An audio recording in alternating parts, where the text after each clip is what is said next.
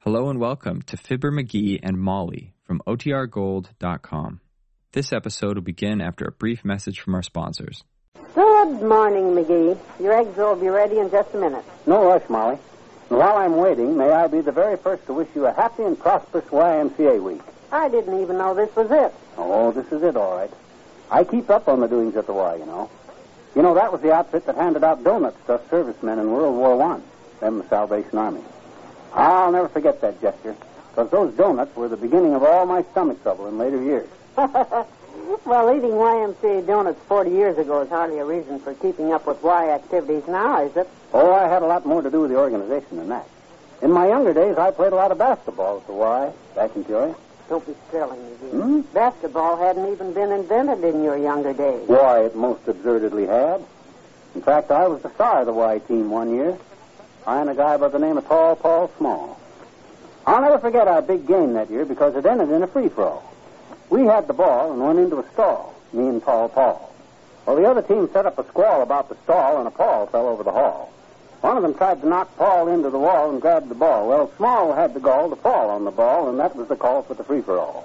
The whole thing wound up with me and Paul Paul Small getting banished from the hall and not being allowed to play ball until the team call went out the following fall. So, in other words, you claim you were an athlete in your younger days. One of the best.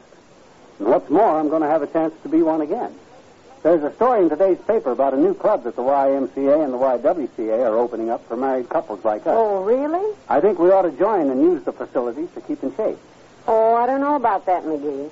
The Y in YMCA stands for young, you know, and that would seem to leave us out right there. Shucks, Molly, we could still run rings around some of them younger couples. I can see me in the pool now, darting around underwater like a dolphin and doing all those fancy dives off the high board.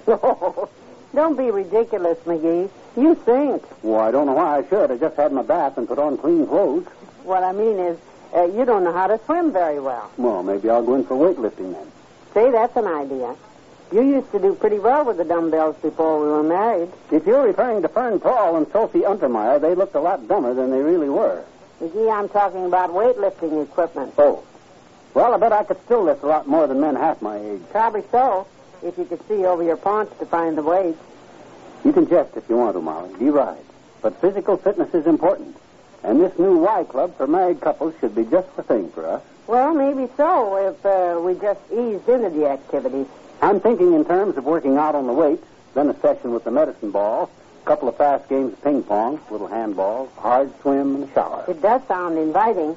Uh, where are you going now to register our names for the club? Not right now, kiddo. I'm talking about all that exercise has worn me out. I think I'll take a nap before I do anything.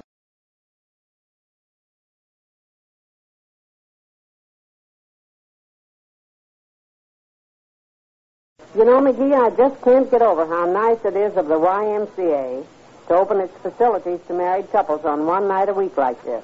Yeah, and I can't hardly wait to take advantage of the opportunity for keeping physically fit. Just you watch me in that pool, boy. I'll be like a dolphin. Dolphins go right to the bottom. Well, so will I. I don't know how to swim. Well, for heaven's sake, stay in the shallow water then, will you? I'm just kidding, Molly. I know how to swim. Why would I have a snappy bathing suit like this elsewise? Is that a bathing suit? I thought it was your winter underwear. It has long sleeves. Well, that was the style when I bought this suit. I couldn't see any point in squandering money on a new one when this one is still perfectly good. Now, just let me grab my water wings here, and I'm all set. Promise me you won't dive off the high board, McGee. You remember what happened that time at Dugan's Lake? You cleared the end of the board, but your swimming trunks didn't. Yeah, it got pretty monotonous staying there in the water until dark, too. Well, here's the pool, kiddo. Plunge in. Well, what about you? I thought you couldn't wait to get in the water. Hmm. I figured if you went in first, you could tell me how cold it is. Well, in this case, dearie, it's going to be gentlemen first. So you go right ahead. Molly, the way you're acting, I'll bet you think I'm afraid. That's right, McGee. That's exactly what I think. Well, you're wrong as eight rabbits, kiddo. I'm going to stick my whole big toe in at once without even testing the water first. Notice how I stride confidently to the edge of the pool and. Ooh! Is it cold? Of course not. At least not for somebody as hardy as me. However, I think I'll foreclose the pleasure of going in this evening. I've had a little sniffle today. McGee, you're malingering. Well, whatever that is, it beats swimming, especially in a small pool like this. Why, I couldn't even do my fancy dives in here. I never thought I'd see the day when you'd be so cowardly. Molly, I'm not cowardly. And if I've got to go in the water to prove it to you, I will. Of course, this will only be as a last resort. Well, I'll never believe you aren't afraid until you jump in. Oh, all right. Here goes. Or as them paratroopers used to yell when they jumped out, Jerry Colonna. McGee, it's your head that's supposed to come up to the surface, not your feet. Yeah. Yeah. I've already swallowed half the water in the pool, and there's not going to be room in my gullet for the other half. Give me your hand and I'll pull you out. Oh, gee, thanks, Molly. I was hunting for my pass key to the pearly gates there for a minute. Well, I don't know why in the world you told me you could swim. You sank like a rock. Well, I used to be able to swim, but believe me, the water they're putting in swimming pools these days is not like the stuff we used to get.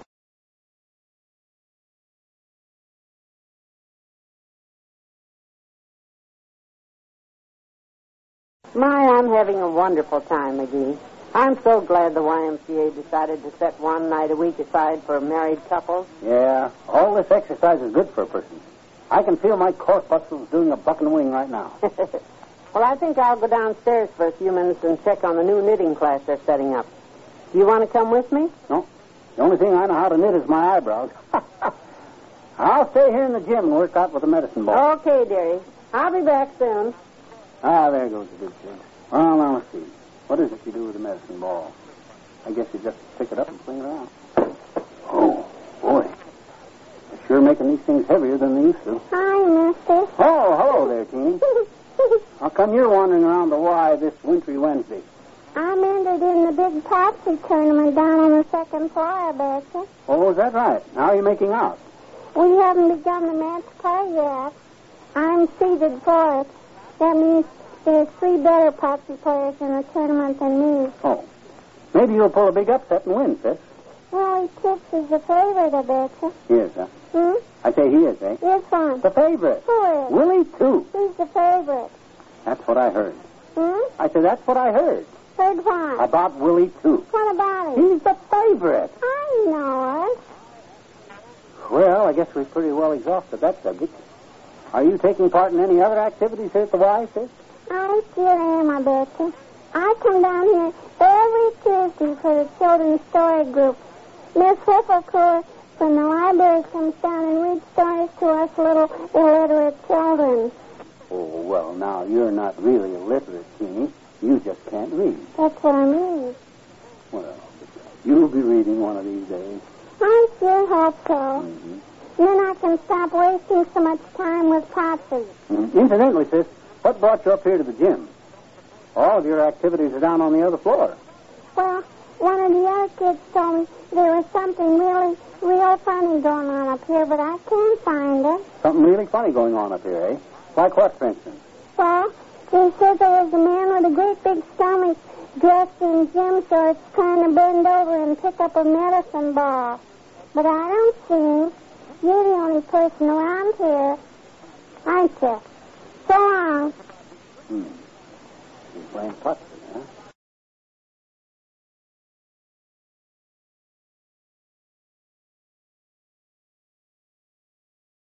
Don't you think it's about time we got dressed and went home, McGee? Oh, gee whiz. The YMCA is only open to married couples one night a week, and I gotta store up enough exercise to last me till next time. You'll probably be so stiff after tonight there won't be a next time. Stuff and nonsense, Molly. I'm in better shape now than I was when we got married. Well, I should hope so. At the time we got married, you couldn't even pass the physical to buy fire insurance. No, Uh, they were more strict about those things in those days. But if you don't think I'm replete with physical fitness now, just come in and watch me work out on the weights for a while. How could you possibly work out on the weights, McGee? What? It's all you can do to lift your fork at the dinner table when you really get it loaded. For lifting a fork, you only use one hand. But weights are different. Now then, you see this dumbbell here?